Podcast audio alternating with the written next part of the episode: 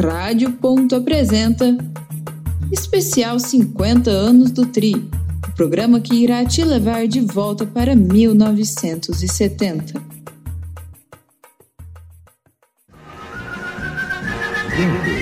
4, 3, 2, 1, México. Minuto zero de uma sensacional transmissão da Copa do Mundo pela rede de emissoras associadas e rede de emissoras independentes. Minuto zero, juntas para dar ao Brasil a primeira Copa do Mundo ao vivo. Alô, alô, México!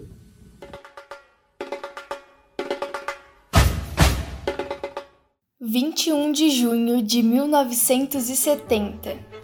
O Brasil está disputando a final da Copa do Mundo do México, depois de vencer todos os jogos desde o início do campeonato. A partida é contra a Itália, no Estádio Azteca, na Cidade do México. O brasileiro está a um passo de alcançar o sonho do tricampeonato.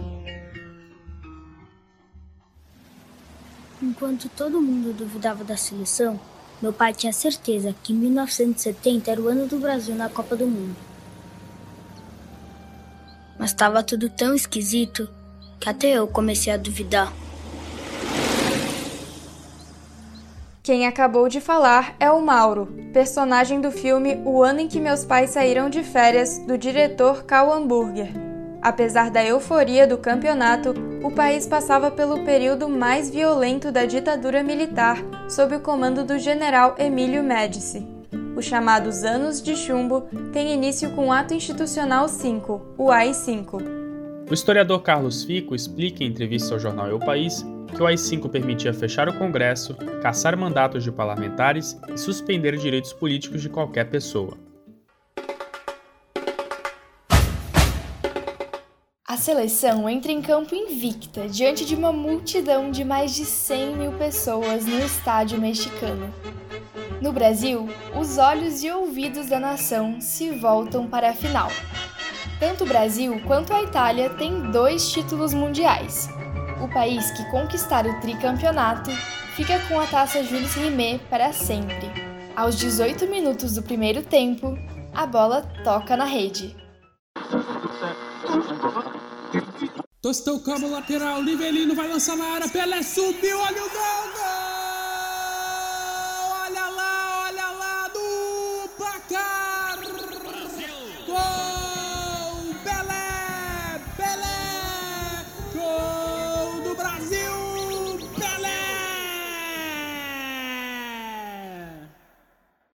Você acabou de ouvir o gol de Pelé, reconstituído na voz de Cael Sobral e inspirado na narração de Geraldo José de Almeida.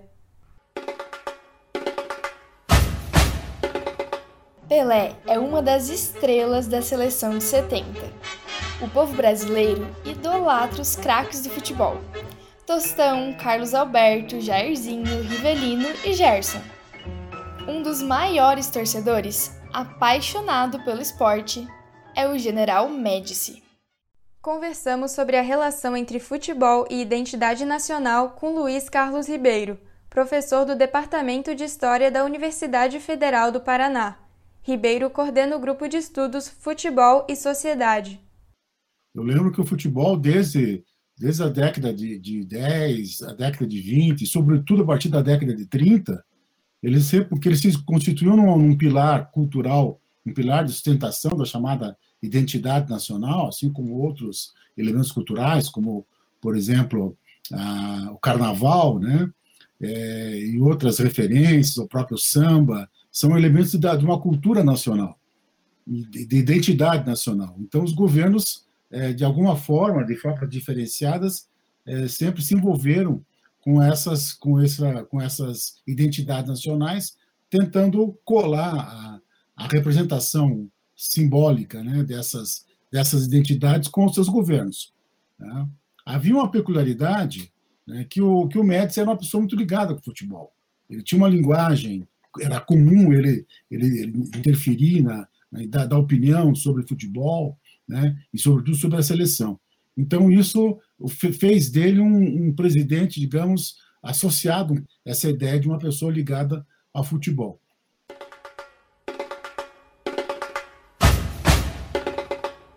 No final do primeiro tempo, a zaga brasileira erra um passe e a Itália consegue empatar o jogo. O clima no estádio é de tensão. Tá tudo tranquilo no jogo, uma troca de passes ali na zaga. O que é isso, Clodoaldo? A bola sobra nos pés de Boninsenha. Brito tenta tirar, o italiano dribla o goleiro Félix e é gol da Itália! Resposta rápida da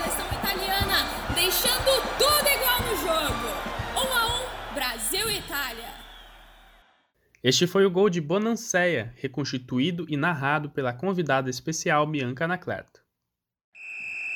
Final do primeiro tempo: Brasil 1, Itália também 1. Brasil! O programa 50 anos do Tri volta depois do intervalo. Brasil!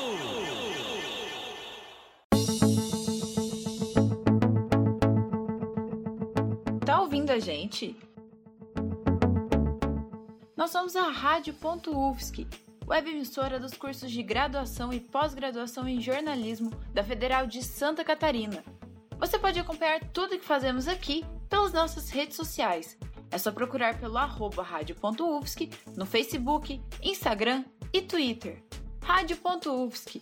É rádio, é jornalismo e ponto. Um, dois, um, dois. Rádio.ufsc é rádio e ponto.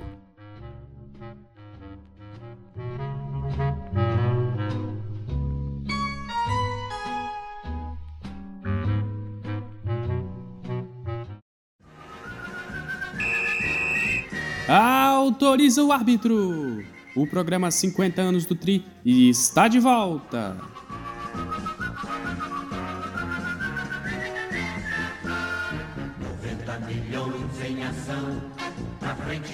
Você acabou de ouvir Pra Frente Brasil, música que se tornou o hino da seleção na conquista da Copa de 1970. O período foi marcado pela propaganda nacionalista. Você já deve ter escutado a frase Brasil, ame-o ou deixe. Esse era um dos slogans mais emblemáticos da ditadura. Jairzinho com a bola pra cima da defesa italiana. Sobrou pra Gerson, ajeitou na canhota, chutou e é gol! Gerson, canhotinha de ouro, desempata o jogo. 2 a 1 para o Brasil. Brasil! O lance reconstituído do gol do Gerson, conhecido como canhotinha de ouro, foi narrado na voz da Beatriz Rode. O volume das comemorações de gol contrastava com o silêncio da grande mídia, que se omitiu diante da repressão nos anos de chumbo. Até mesmo a revista Realidade, que assumiu desde 1966 uma postura contestadora, começou a perder forças na década de 70. Por outro lado, a mídia alternativa, como o Pasquim e os jornais clandestinos de esquerda, denunciavam e satirizavam as medidas do governo, a televisão, o rádio e a imprensa escrita cobriam a Copa. Não havia espaço para manchetes de oposição ao regime. Aqueles que iam contra a ditadura eram considerados inimigos da pátria. O professor Luiz Carlos Ribeiro nos conta sobre o silêncio da seleção. Olha, a maioria deles é, foi conivente, né? Assim como todo, em toda a América Latina, no, na Argentina, no, no Chile, no Uruguai, onde também predominava uma ditadura, no Brasil também, em momentos diferentes, né, mas no Brasil também, a maioria dos atletas é, foi conivente. Mas as, a, com relação aos jogadores, a grande maioria se manifesta pouco, porque é uma, é uma ponta frágil. Né? Geralmente são os dirigentes, os técnicos, que são os mandantes. Mas na conjuntura de 69, 70 da Copa, propriamente, né? porque não havia espaço para isso. A repressão era muito violenta. Não, não havia espaço nas universidades, na sociedade civil como um todo, não havia espaço. Os sindicatos estavam calados. Dizer, seria ingênuo pensar que o, que o jogador de futebol iria, que se manifestaria de maneira mais contundente. Em plena Copa do Mundo, os grupos guerrilheiros Ação Nacional Libertadora e Vanguarda Popular Revolucionária sequestraram o embaixador alemão Eichenfraud von Hollenben no Rio de Janeiro. O diplomata foi solto em troca da libertação de 40 presos políticos pelo regime militar. Gerson, lançamento Pelé, olha o Jairzinho,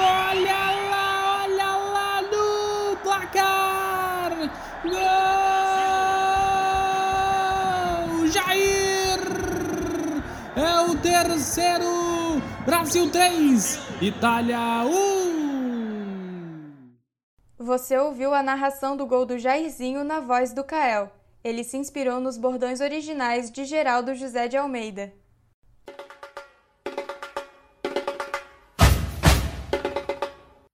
O show da seleção encanta a torcida brasileira, que vê o Tri cada vez mais perto.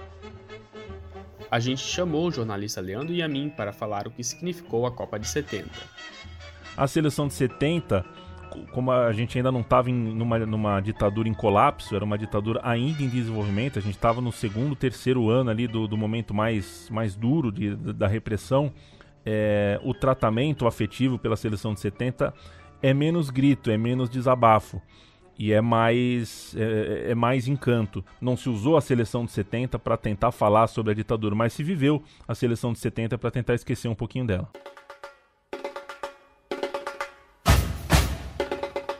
Aos 41 minutos do jogo, Capita marca o quarto gol brasileiro na partida. Você vai escutar a narração refeita por Kael. Se liga no lance. Já nos aproximamos do final do jogo. Grande jogada de Clodoaldo. Bola para Rivelino. Tem opção na esquerda. Jairzinho que recebe. Lá vem o furacão da Copa pra cima deles. Cortou para dentro para chutar. Não. Bola para Pelé. Pelé domina. Tem Carlos Alberto como opção. Vai chegar o capitão chutando. Olha o gol! Gol! Carlos Alberto chegou para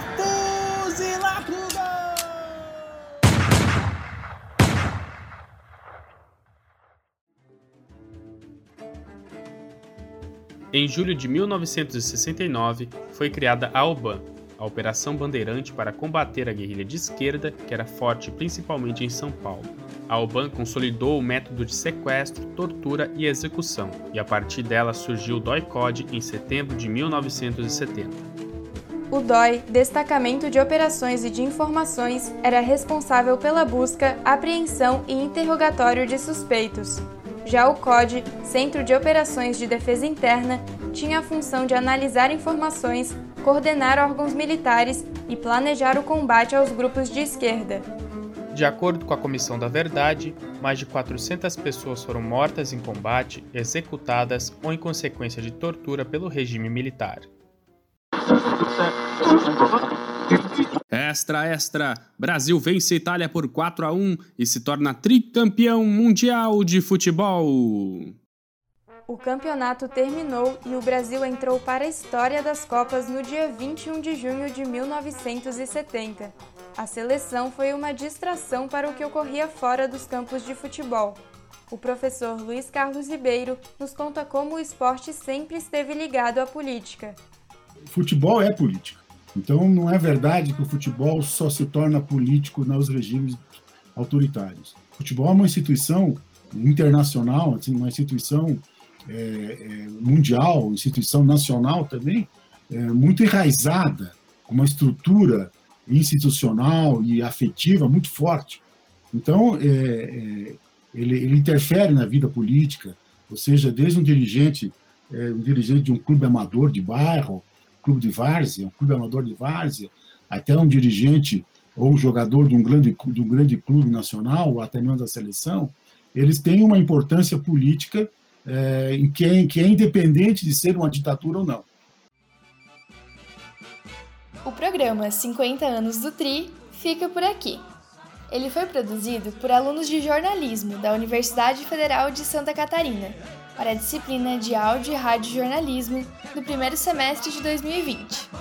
Eu sou Luísa Casale. Eu sou Beatriz Rode. E eu sou Kael Sobral. Obrigado, ouvinte, pela sua companhia. Entrevistas cedidas pelo jornalista Leandro Yamin e pelo doutor em História Social Luiz Carlos Ribeiro.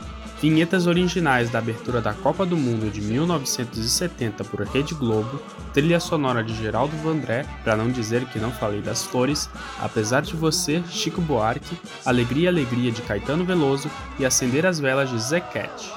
Na técnica, Caio Sobral e Roque Bezerra.